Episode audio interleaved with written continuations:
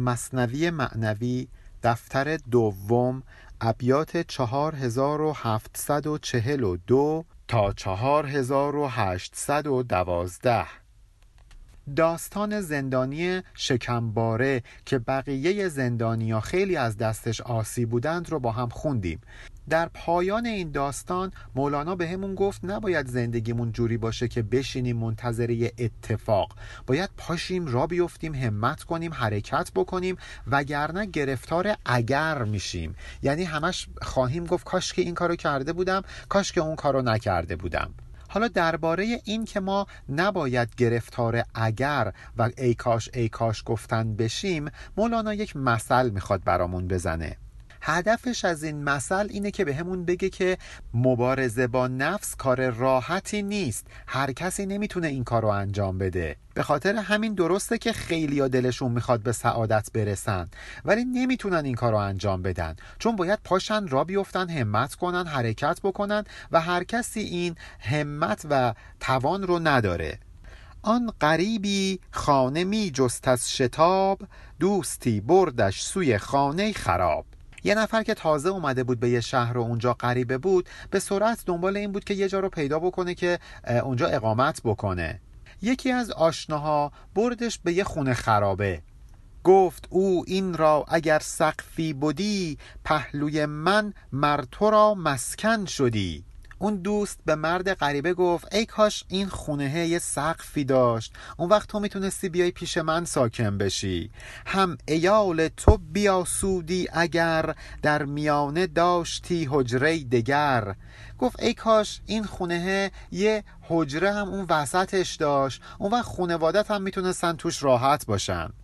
گفت آری پهلوی یاران خوش است. لیک ای جان در اگر نتوان نشست. فرد غریبه گفت بله خیلی خوبه که آدم نزدیک دوستاش اقامت داشته باشه. ولی آدم که نمی‌تونه در ای کاش سکونت بکنه. ای کاش ای کاش گفتن که واسه آدم خونه زندگی نمیشه. این همه عالم طلبگار خوشند و از خوش تزویر اندر آتشند. همه مردم دنیا مثل این آدم غریبه دلشون می‌خواد که به خوشی برسن به سعادت برسن.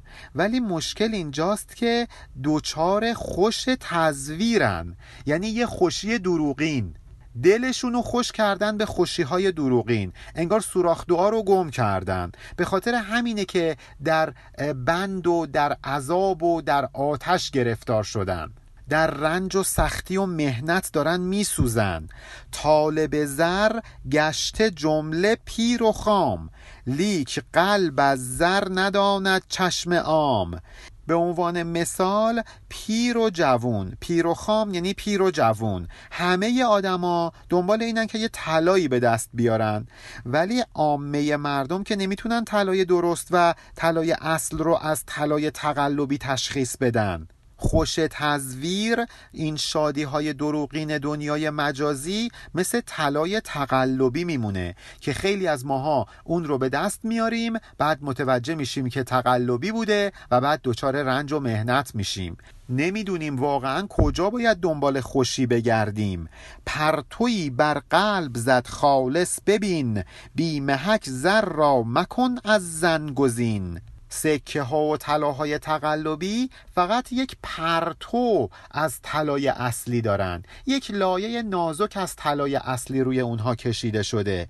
نکنه که بری یک طلا رو بدون محک و آزمایش فقط به خاطر اینکه ظاهر طلا داره انتخابش بکنی. مبادا فریب ظاهر زرگون اون رو بخوری بدون اینکه واقعا بررسی کنی آیا این طلاه یا نیست. مبادا فریب یه خونه و یه ماشین و یه مش پول و خلاصه زیبایی های ظاهری این دنیا رو بخوریم. به خاطر اینکه وقتی به دستشون بیاریم اتفاقا دچار رنج و مهنت میشیم. میگه این خوشی ها مثل طلای تقلبی میمونه. اول برو محک بزن. ببین آیا واقعا اینا خوشی های اصیلن؟ ببین واقعا این طلای طلای اصله. بعد برو سراغش. گر محک داری گزین کن. ورنه رو نزد دانا خیشتن را کن گرو. اگه خودت توان این رو داری که این طلا رو محک بزنی که خب این کار رو انجام بده. وگرنه برو پیش یه آدم دانا. برو پیش خودت رو در گرو او قرار بده. یعنی خودت رو بسپار بهش. مثل کسی که میره دکتر مثلا یک مریضی سخت گرفته به دکتر میسپاره خودش رو دکتر بگه که اینو بخور میگه چشم. بگه این کارو نکن میگه چشم. چون خودش که توان این رو نداره که خودش رو خوب کنه. ما هم که نمی‌تونیم خیلی از خوشی ها رو از ناخوشی تشخیص بدیم خوشی های اصیل رو از خوشی های تقلبی تشخیص بدیم باید خودمون رو بسپاریم به دست یک دانا. این دانا می‌تونه یک کتاب باشه می‌تونه همین مصنوی مولانا باشه می‌تونه قرآن باشه می‌تونه یکی از اولیاء الله باشه می‌تونه یه آدمی باشه که ما میشناسیمش و مطمئن شدیم که این آدم خیر و صلاحمون رو می‌خواد. یا محک باید میان جان خیش ور ندانی ره مرا تنها تو پیش. یا اینکه باید در وجود خودت محک رو داشته باشی این دانش و این توان رو داشته باشی که طلای تقلبی رو از طلای اصلی تشخیص بدی. اگه نداری نکنه تنهایی خودت بری در مسیر سلوک و زندگانی معنوی و عرفانی قدم برداری. در این صورت دچار سرگشتگی میشی یا؟ اون شعر معروف هست میگه قطع این مرحله بی همراهی خزر مکن ظلمات است بترس از خطر گمراهی. تنهایی بدون خزر بدون راهبر اگه بخوای در این مسیر قرار بگیری مطمئن باش که گمراه میشی بترس. بانگ قولان هست بانگ آشنا آشنایی که کشد سوی فنا. مواظب باشید یه سری حرفا در ظاهر خیلی حرفای شیرین و حرفای درستی به حساب میاد. ولی اینا بانگ قوله. اینا حرفای شیطانیه. فقط ظاهر زیبا داره. همین بانگ آشنا بانگ دلنشین شما رو به فنا میده نابود می‌کنه. صداش شبیه منادی غیبه ولی بعد می‌بینی نه این صدای شیطان بوده. همون اتفاقی که برای حضرت آدم افتاد. وقتی شیطان داشت گولش می‌زد حضرت آدم فکر می‌کرد که واقعا حرف درستی داره می‌زنه. ولی بعد متوجه شد که این بانک قوله. بانک میدارد که هانه کاروان سوی من آیید نک راه و نشان. این قول بیابونی این کسی که می‌خواد شما رو فریب بده صدا می‌زنه. میگه کاروانیان بلند شید بیاید به سمت من. راه درست نشان این طرف. اینجاست که من میگم نام هر یک می‌برد قوله فلان تا کند آن خاجه را از آفلان. تک تک افراد کاروان رو نام می‌بره. روقی معصوم حسن حسین پاشید بیاید به سمت من. اون فردم که اسم خودش رو شنیده خب فریب می‌خوره بلند میشه را میفته. نمی‌دونه که هدف اون قول اینه که اون خاجه رو یعنی اون مرد بزرگ رو از آفلان قرار بده. همون داستانی که حضرت ابراهیم میگفتش که انی لا احب الافلین من افول کنندگان رو دوست ندارم. اینجا هم اون صدا می‌خواد اون خاجه رو به هلاکت بکشونه. چون رسد آنجا ببیند گرگ و شیر. عمر زایع راه دور و روز دیر. وقتی که دنبال این صدا راه میفته می‌بینه ای وای اینجا گرگ و شیره. دیگه عمرش تباه شده وقتی نداره که برگرده. را از راه اصلی چقدر دور افتاده؟ چقدر دیر شده؟ یه عمری دلشو خوش کرده به یه اعتقاد آخر سر می‌فهمه من اشتباه می‌کردم. دیگه شده هفتاد سالش دیگه شده شست سالش. دیگه وقتی نداره برگرده واسه یه اصلاح. خوارج رو در نظر بگیرید پیرمردهای صحابی پیامبر عمر و سعادتشون رو گذاشتن در جنگ با حضرت علی. چون به صدای قول گوش کردن به صدای راهبر ناشایست گوش کردن.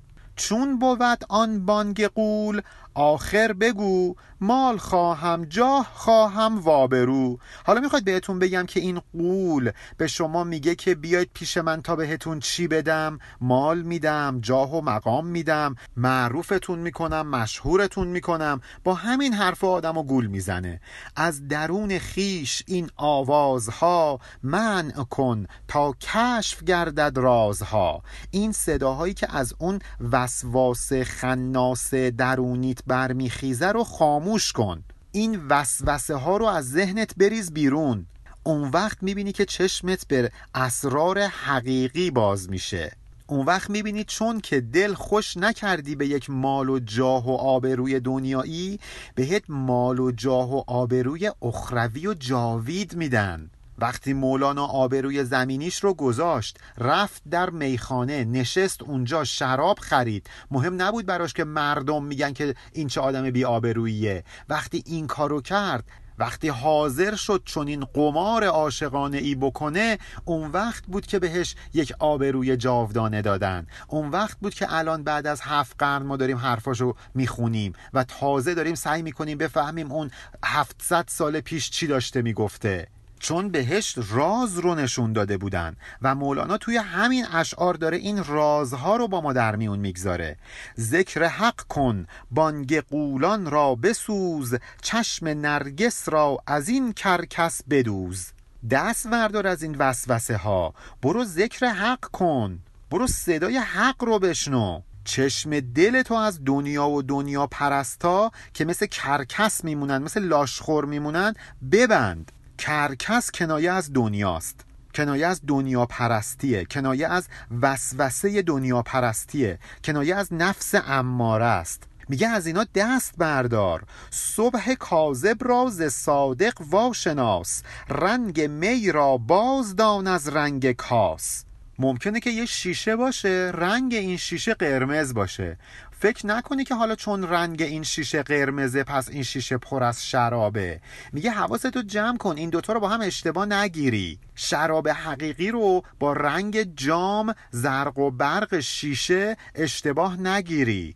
دم صبح که میشه و افق که کم سفیدی می‌گیره مواظب باش فکر نکنی صبح شده پاشی نماز صبح بخونی. باید وایسی تا اینکه واقعا اون سفیدی با افق متصل بشه و اون موقع می‌تونی نماز صبح تو بخونی. مواظب باش اون سفیدی دروغین رو با صبح واقعی اشتباه نگیری. صبح کاذب عمودیه ولی صبح صادق افقیه. مواظب باش این سفیدی عمودی رو با افقی اشتباه نگیری و فکر کنی که صبح شده و پاشی نماز صبح بخونی. خلاصه مواظب باش وسوسه های شیطانی رو از حقیقت از دعوت حق تمیز بدی. اینا رو با هم اشتباه نگیری. تا بود که از دیدگان هفت رنگ دیده ای پیدا کند صبر و درنگ. ایشالله با این کاری که انجام میدی با این تمیزی که قائل میشی بین اصل و تقلب که این کار فقط با صبر و شکیبایی با مجاهده با نفس اماره با صبر بر ریاضت با سختی کشیدن به دستت میاد به واسطه این دیگه چشمت رو که فقط رنگای هفتگانه دنیا رو می‌بینه کنار بگذاری یه چشمی به دست بیاری که این چشم بتونه حقیقت معنوی رو بهت نشون بده. چشمی که تو رو از مرحله واقع بینی به مرحله حقیقت بینی برسونه. اتفاقاتی که جلوی چشم ما واقع میشه شاید حقیقی نباشه. به خاطر همینه که میگن همدیگر رو قضاوت نکنید. رنگ ها بینی بجز این رنگ ها گوهران بینی به جای سنگ ها اون وقت تو یه چیزایی می‌بینی که اصلا تا الان نمی‌تونستی ببینی. با اون چشمی که بر اثر صبر بر ریاضت بهت دادن می‌تونی سنگ رو از گوهر تشخیص بدی. می‌تونی یک طلای واقعی رو از یک طلای تقلبی تشخیص بدی. می‌تونی بانگ قول رو از بانگ رهبر حقیقی تشخیص بدی. گوهر چه؟ بلکه دریایی شوی آفتاب چرخ پیمایی شوی. گوهر چیه؟ من میگم که گوهر رو از سنگ تشخیص میدی. گوهر چه ارزشی داره؟ تبدیل میشی به یه دریا پر از گوهر. تبدیل میشی به یه خورشید که افلاک رو در مینوردی. کار کن در کارگه باشد نهان. تو برو در کارگه بینش عیان. یه کارگر تو کارگاهه در کارگاه هم بستن. هیچ که اینا رو نمی‌بینه. برو داخل کارگاه اون وقت می‌تونی کارگرا رو ببینی. کار کن اینجا یعنی حضرت حق. کارگاه یعنی عالمی خارج از این عالم مادی که ما درش زندگی می‌کنیم. میگه سعی کن تلاش کن برو از این عالم مادی و مجازی خودت رو رها کن از این بند و اسارت دنیای صورتمند خودت رو رها کن برو به اون کارگاه به اون دنیای بی صورت به اون عالم معنا اونجا رو ببین. کاری کن چشمت به اون دنیا باز بشه اون وقت اونجا می‌تونی کارکن رو ببینی. می‌تونی خالق اصلی رو ببینی. اون کسی که میگه کن فیکون رو ببینی. کار چون بر کار کن پرده تنید خارج آن کار نتوانیش دید. اون کاری که این کار کن انجام داده تبدیل شده به یه پرده بین ما و اون کار کن. ما دیگه نمی‌تونیم اون کار کن رو ببینیم. مخلوقات جهان مظهری از اعمالیه که خداوند انجام داده. خیلیا درگیر همین مخلوقات شدن از خالق باز موندن. این مخلوقات شده پرده ای بین اونها و خالق. این پرده رو باید کنار زد. چجوری؟ با صبر بر ریاضت با مجاهده با نفس. کارگه چون جای باشه عامل است آنکه بیرون است از وی قافل است.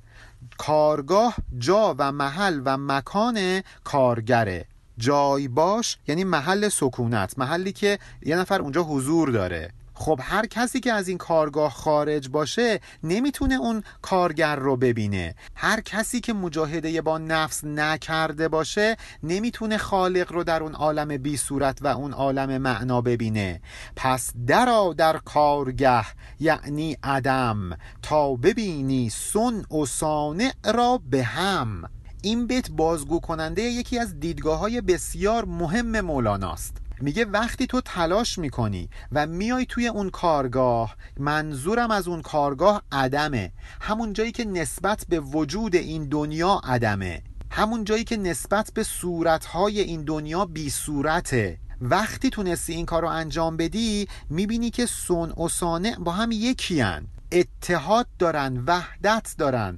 اینجا مولانا نشون میده که از پارادایم هجران راضی نیست. مولانا در پارادایم وصل زندگی می‌کنه. ما فکر می‌کنیم از خدا دوریم از خدا جداییم. یه واسطه ای می‌خوایم بین خودمون و خدا.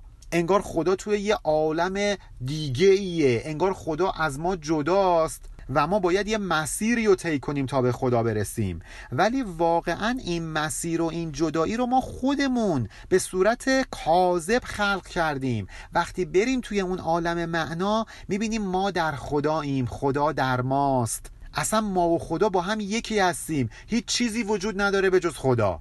کسی می‌تونه این موضوع رو متوجه بشه که مجاهده با نفس کرده باشه این پرده بین مخلوق و خالق رو کنار زده باشه اون وقت می‌تونه این وحدت رو ببینه.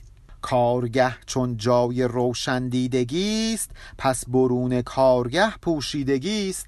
حالا که در درون این کارگاه ما می‌تونیم حقایق رو به روشنی ببینیم شهود بکنیم پس کسی که در این کارگاه نتونسته قدم بذاره دچار پوشیدگیه. حقیقت در مقابل چشم او قرار نداره. هجابی بین او و حقیقت قرار می‌گیره. رو به هستی داشت فرعون انود لاجرم از کارگاهش کور بود. فرعون رو نگاه بکنید همه هوش و حواسش این دنیا بود. هستی اینجا یعنی این دنیا دنیایی که درش هست. به خاطر همین بود که از اون کارگاه اصلی قافل مونده بود. به خاطر همین بود که حقیقت اصیل رو نمی‌تونست ببینه. فکر نکنید مولانا همینجوری فرعون رو داره میگه ها هر کسی که خودش رو درگیر این هستی دنیایی بکنه میشه همون فرعون انود که نمی‌تونه اون دنیای عدم اون کارگاه رو شهود بکنه نمی‌تونه به حقیقت اصیل دست پیدا کنه. لاجرم می‌خواست تبدیل قدر تا قضا را بازگرداند زدر به خاطر همین بود که دنبال این بود که قضا و قدرش رو تغییر بده. به خاطر همین بود که می‌خواست خودش رو از اون سرنوشتی که براش مشخص کرده بودن رها بکنه. اون سرنوشت رو از دم در برگردونه.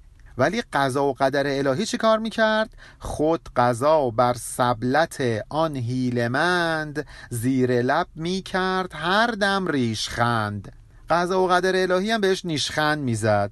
مسخرش می‌کرد. میگفتش که تو به قدرت این حکومت دلخوش کردی به خاطر اینکه الان فرعون شدی و سلطان این اقلیم شدی مغروری نمی‌دونی چه تقدیری خدا برات نوشته. فکر کرد می‌تونه همه بچه ها رو بکشه تا اینکه حضرت موسایی به وجود نیاد تا اینکه اون رو نابود بکنه. صد هزاران طفل کشتو بیگناه تا بگردد حکم و تقدیر اله.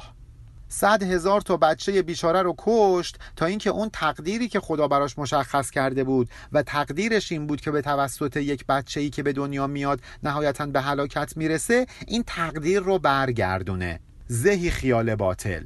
تا که موسای نبی ناید برون کرد در گردن هزاران ظلم و خون. به خاطر اینکه یک موسای پیامبری بیرون نیاد متولد نشه خون هزاران بچه رو انداخت گردن خودش. هزاران ستم و قتل مرتکب شد. آن همه خون کرد و موسا زاده شد و از برای قهر او آماده شد. این همه تلاش کرد ولی فایده نداشت. حضرت موسی زاییده شد. زاییده شد خودش رو آماده کرد تا اینکه فرعون رو شکست بده. این همون کاریه که زحاک با فریدون می‌کنه. زحاک هم خواب می‌بینه که یه بچه‌ای به دنیا میاد و اون رو به هلاکت میرسونه. دستور میده که همه بچه ها رو بکشن ولی فرانک فریدون رو که به دنیا اومده بود می‌بره به کوه البرز. نهایتا فریدون بزرگ میشه و با کمک کاوه زحاک رو به سزای اعمالش میرسونه. ما در شاهنامه هم این رو داریم.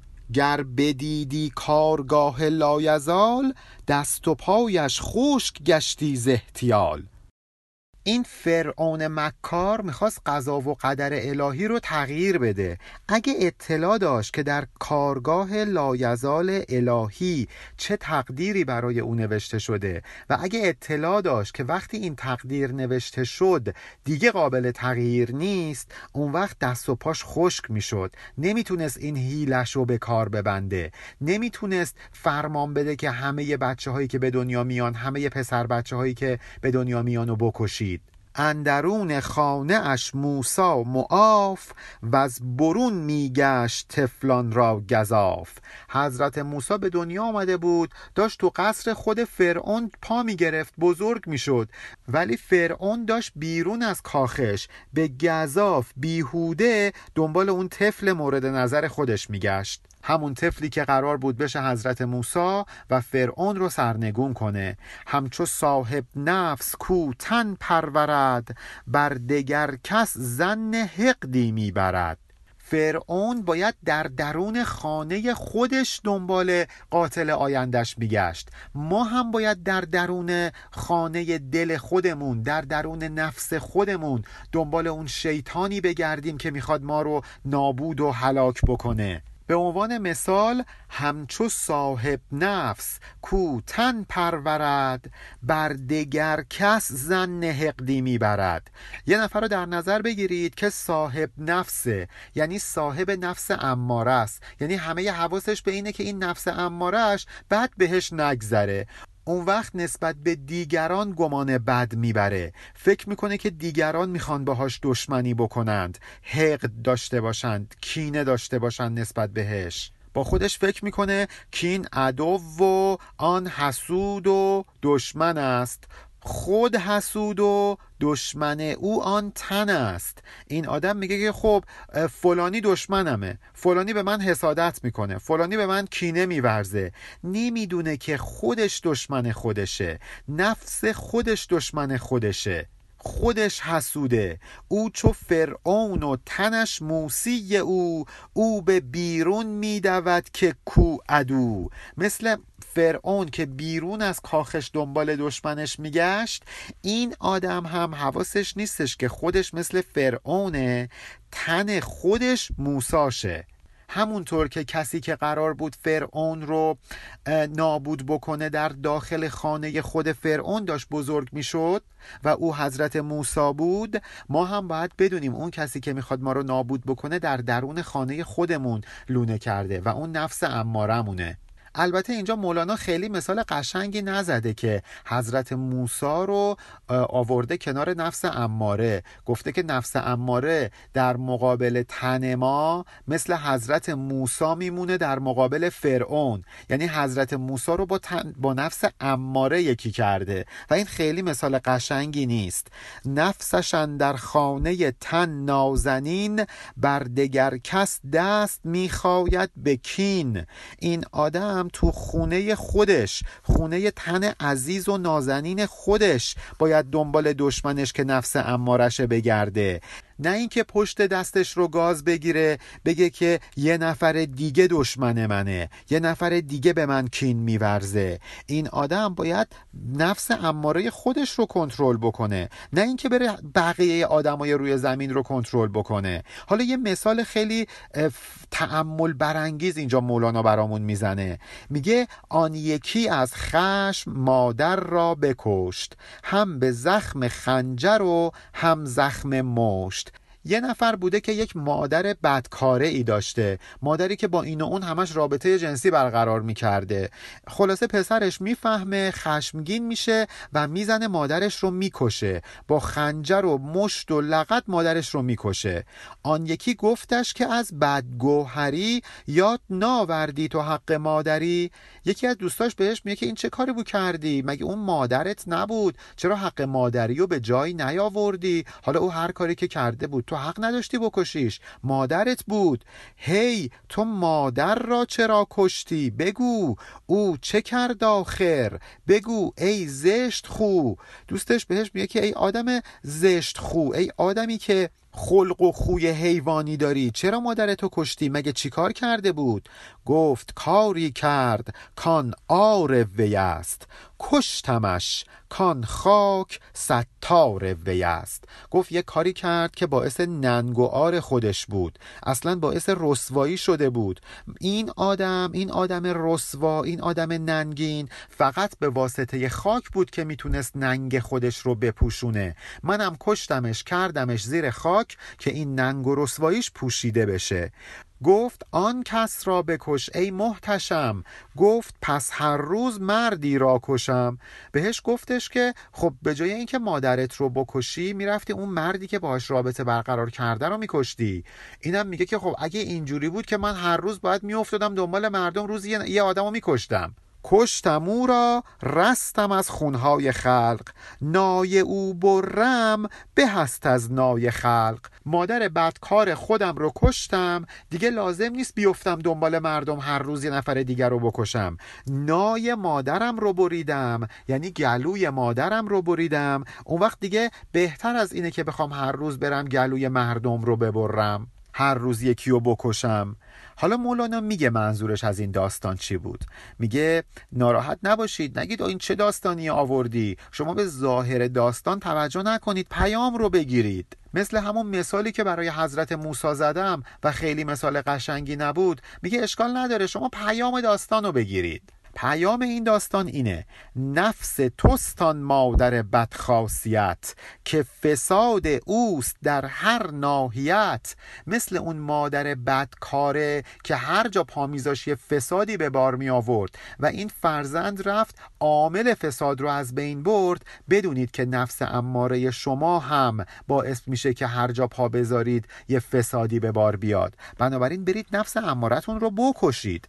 اون مادر ببینید چقدر برای فرزند دوست داشتنی بود. همینقدر همین نفس اماره برای ما دوست داشتنیه. همونطوری که فرزند تونست مادری که خیلی دوستش داشت رو بکشه ما هم باید نفس اماره ای که خیلی دوستش داریم رو بکشیم.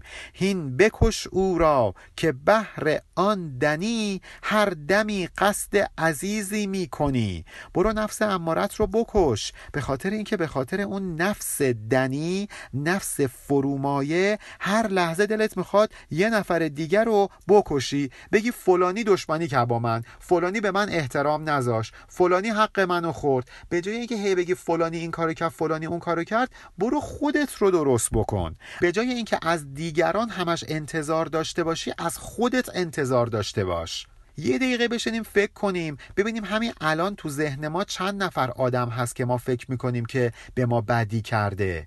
بیایم نگاهمون رو عوض کنیم به جای اینکه اونها رو مقصر بدونیم خودمون رو مقصر بدونیم. خودمون رو تغییر بدیم.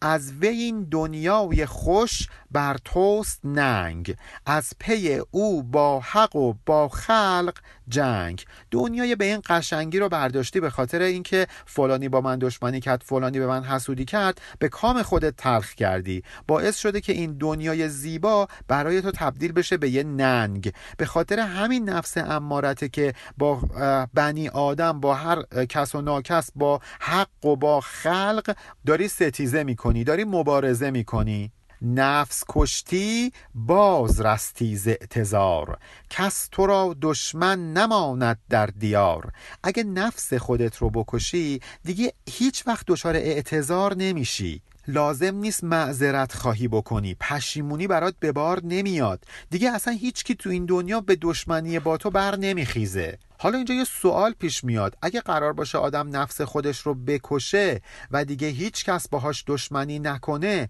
پس این همه دشمن که مثلا پیامبر اکرم داشت چی میشن؟ مگه مثلا پیامبر اکرم نفس امارش بر او احاطه داشت که این همه دشمن داشت در زمان خودش این همه جنگ کرد؟ حالا مولانا به این سوال یه پاسخی میده. میگه گر شگال آرد کسی در گفت ما از برای انبیا و اولیا اگه یه نفر بیاد اشکال کنه بگه پس این همه دشمن که انبیا و اولیا داشتن پس چی میشه؟ کنبیا را نی که نفس کشته بود پس چرا شان دشمنان بود و حسود؟ مگر نه اینکه انبیا نفس اماره خودشون رو کشته بودن؟ پس این همه دشمن برای چی داشتن؟ این همه آدم که بهشون حسادت بکنه برای چی داشتند؟ گوش نه تو ای طلب کار سواب بشنو این اشکال شبهت را جواب.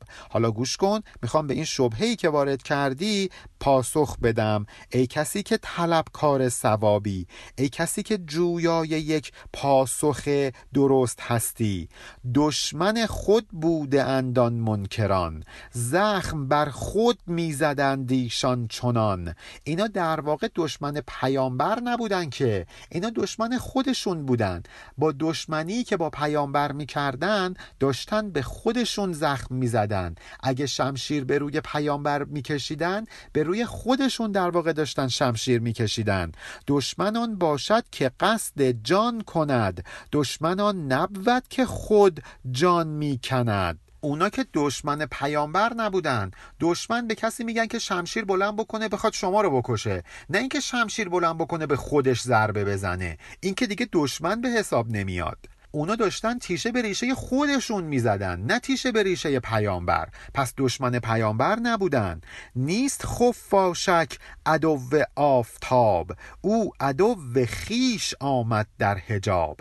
اگه خفاش دشمن آفتاب به شمار میاد به خاطر اینکه هر موقع آفتاب هست او نیست. چشمش سوی دیدن آفتاب رو نداره این خفاش که دشمن آفتاب نیست. این خفاش که به آفتاب نمی‌تونه آسیبی بزنه. این خفاش داره به خودش ضربه می‌زنه. خودش رو از نور و روشنایی و زیبایی آفتاب محروم کرده.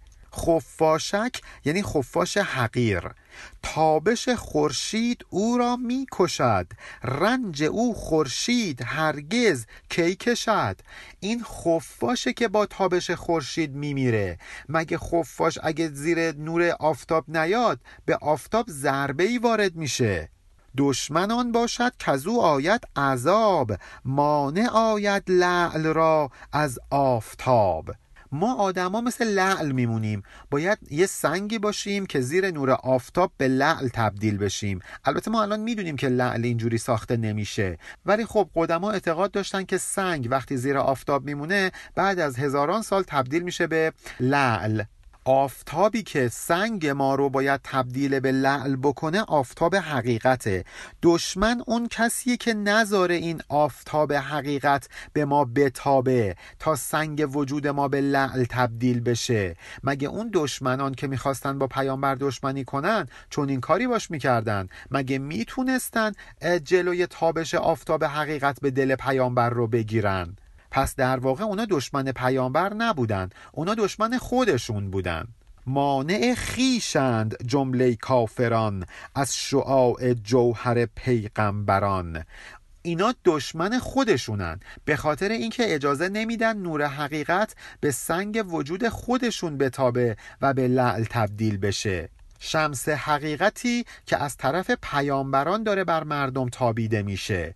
البته این پاسخی که مولانا هم میده شاید خیلی پاسخ خوبی نباشه. به خاطر اینکه خب درسته اینها در واقع با کاری که می‌کردن داشتن به خودشون ضربه می‌زدن داشتن خودشون رو شقی و بدبخت می‌کردن. ولی خب بالاخره به پیامبرم داشتن ضربه می‌زدن دیگه. اینا دشمن پیامبرم بودن دیگه. با پیامبر جنگ می‌کردن کشت و کشتار می‌کردن حمزه رو زدن کشتن. این همه از یاران پیامبر رو کشتن. ما نمی‌تونیم بگیم اینا این همه آسیب به پیامبر زدن.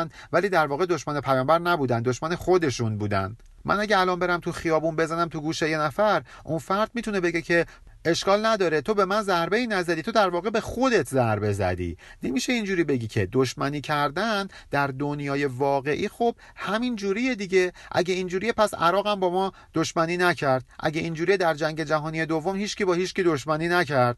چون هر کسی که داشت به یه نفر دیگه به ناحق حمله می‌کرد داشته به خودش حمله می‌کرده. خودش رو شقی و بدبخت می‌کرده. خودش رو مدیون اونها می‌کرده. پس خیلی نمیشه به این پاسخ تکیه کرد. به هر حال کی هجاب چشم آن فردند خلق؟ چشم خود را کور و کژ کردند خلق. چشم فرد یعنی چشم پیامبران چون هر زمانه پیامبر خاص خودشو داشته به تنهایی. مردم که نمی‌تونن در برابر چشم پیامبران پرده بکشن تا اینکه نور حق به دل اونها نتابه. اونها در واقع اومدن چشم خودشون رو کور و کش کردن. خودشون رو از دیدن حقیقت محروم کردن. به خودشون ضربه زدن نه به پیامبر. چون غلام هندوی کو کین کشد از ستیزه خاجه خود را می کشد قدیما مثل اینکه این رسم بوده. یه غلامی که می‌خواسته به اربابش ضربه بزنه می‌رفته یه جوری خودش رو میکشته و صحنه سازی می‌کرده که همه فکر بکنن که این اربابه اون رو کشته و بعد ارباب رو بگیرن و به سلابه بکشن. و اینجوری اون غلام انتقام خودش رو از ارباب بگیره. اینجا مولانا میگه اون کسایی که با پیامبرا دشمنی می‌کردن مثل همین غلام هندی بودن. خودشون رو میکشتن به خودشون آسیب می‌زدن تا اینکه در واقع به اون اربابه آسیب زده باشن به پیامبر آسیب زده باشند. سرنگون می افتد از بام سرا تا زیانی کرده باشد خاجه را. اینا خودشون رو از پشت بوم پرت می‌کردن این غلامای هندی تا اینکه با این کار به اون خاجهشون به اون اربابشون ضربه بزنن. با مرگ خودشون هم ارباب رو از داشتن یک غلام محروم می‌کردن حالا باید می‌رفت هزینه می‌کرد. یه غلام دیگه می‌خرید و همین که اصلا ممکن بود مرگش به گردن اون ارباب بیفته. گر شود بیمار دشمن با طبیب ور کند کودک عداوت با ادیب در حقیقت رهزن راه خودند. راه عقل و جان خود را خود زدند. اگه یه بیماری دشمن پزشکش بشه اگه یه کودکی با اون کسی که قرار ادبش بکنه دشمنی بکنه به حرفشون گوش نکنه بیمار وقتی که پزشک بهش دارو میده بگه این چیه داده؟ من اصلا اینو نمی‌خورم این دارو رو استفاده نمی‌کنم دشمنی کنه و مخالفت بکنه با پزشکش در حقیقت اینا اومدن به خودشون ضربه زدن. از عقل و جان خودشون راهزنی کردن یعنی به خودشون زیان رسوندن. گازوری گر خشم گیرد زافتاب ماهی گر خشم می‌گیرد ز آب تو یکی بنگر کرا دارد زیان؟ عاقبت که بود سیاه اختر از آن؟ اگه دیدی رخشوی با آفتاب دشمنی کرد و خشم ورزید نسبت به آفتاب لباسای شسته شدش رو زیر آفتاب پهن نکرد؟ یا اگه دیدی یه ماهی با آب دشمن شد خب تو نگاه کن ببین به کی ضرر می‌رسه. کیه که آخر سر سیاه اختر میشه؟ بدبخت میشه. گر تو را حق آفریند زشت رو هان مشو هم زشت رو هم زشت خو. حالا فرض کنیم خدا به تو چهره خیلی زیبایی نداده. حداقل خو و خلقت رو درست کن تا علاوه بر چهره زشت اخلاق و خوی زشت هم نداشته باشی. حداقل به خاطر اخلاق خوبت دوست داشتنی باشی. ور برد کفشت مرو در سنگ لاخ. ور دو شاخستت مشو تو چار شاخ. هر وقت کفشت پاره شد نرو تو جاهای سنگلاخی نرو پاتو بذار رو شیشه. اگه حالا تو وجود دو تا نقص وجود داره سعی کن اون نقصا رو کم کنی. نه اینکه تو دو تا شاخ دیگه دو تا عیب و ایراد دیگه هم به اون دو تا شاخ قبلی دو تا ایراد قبلیت اضافه کنی. تو حسودی که از فلان من کمترم می فزاید کمتری در اخترم. همش ناراحتی از اینکه فلانی از من بهتره من از این و اون کمترم. در سرنوشت و در اختر من نوشته شده که من باید همیشه حقیر و پایین دست باشم. این حسادت که میورزی نسبت به دیگران و فکر می‌کنی دیگران خیلی ازت بالاترن اتفاقا خودش یه عیب بزرگه که باعث میشه واقعا از دیگران کمتر باشی. خود حسد نقصان و عیبی دیگر است بلکه از جمله کمی ها بدتر است. این حسادت نسبت به دیگران که شاید از ما یه چیزایی بیشتر داشته باشن خودش یه عیب و ایراده خودش یه نقص دیگه است. تازه همین یک عیب از همه کمی ها از همه نقایص ما بدتره. آن بلیس از ننگ و آر کمتری خیشتن افگند در صد ابتری. شیطان چرا به آدم سجده نکرد؟ از روی حسادت بود. گفت من نمی‌تونم خودم رو از آدم کمتر و پایین تر در نظر بگیرم. به آدم سجده کنم. ولی با همین کارش خودش رو در صد ابتری انداخت. یعنی خودش رو بسیار ناکام کرد. از حسد می‌خواست تا بالا بود خود چه بالا بلکه خون پالا بود. این شیطان از روی حسادت می‌خواست که به یه مقام بالایی برسه. ولی چه بالا بودنی؟ اتفاقا با این آرزوی خامی که داشت نشست خون گریه کرد. خون پالا یعنی خونریز کسی که از چشماش خون میاد وقتی گریه می‌کنه.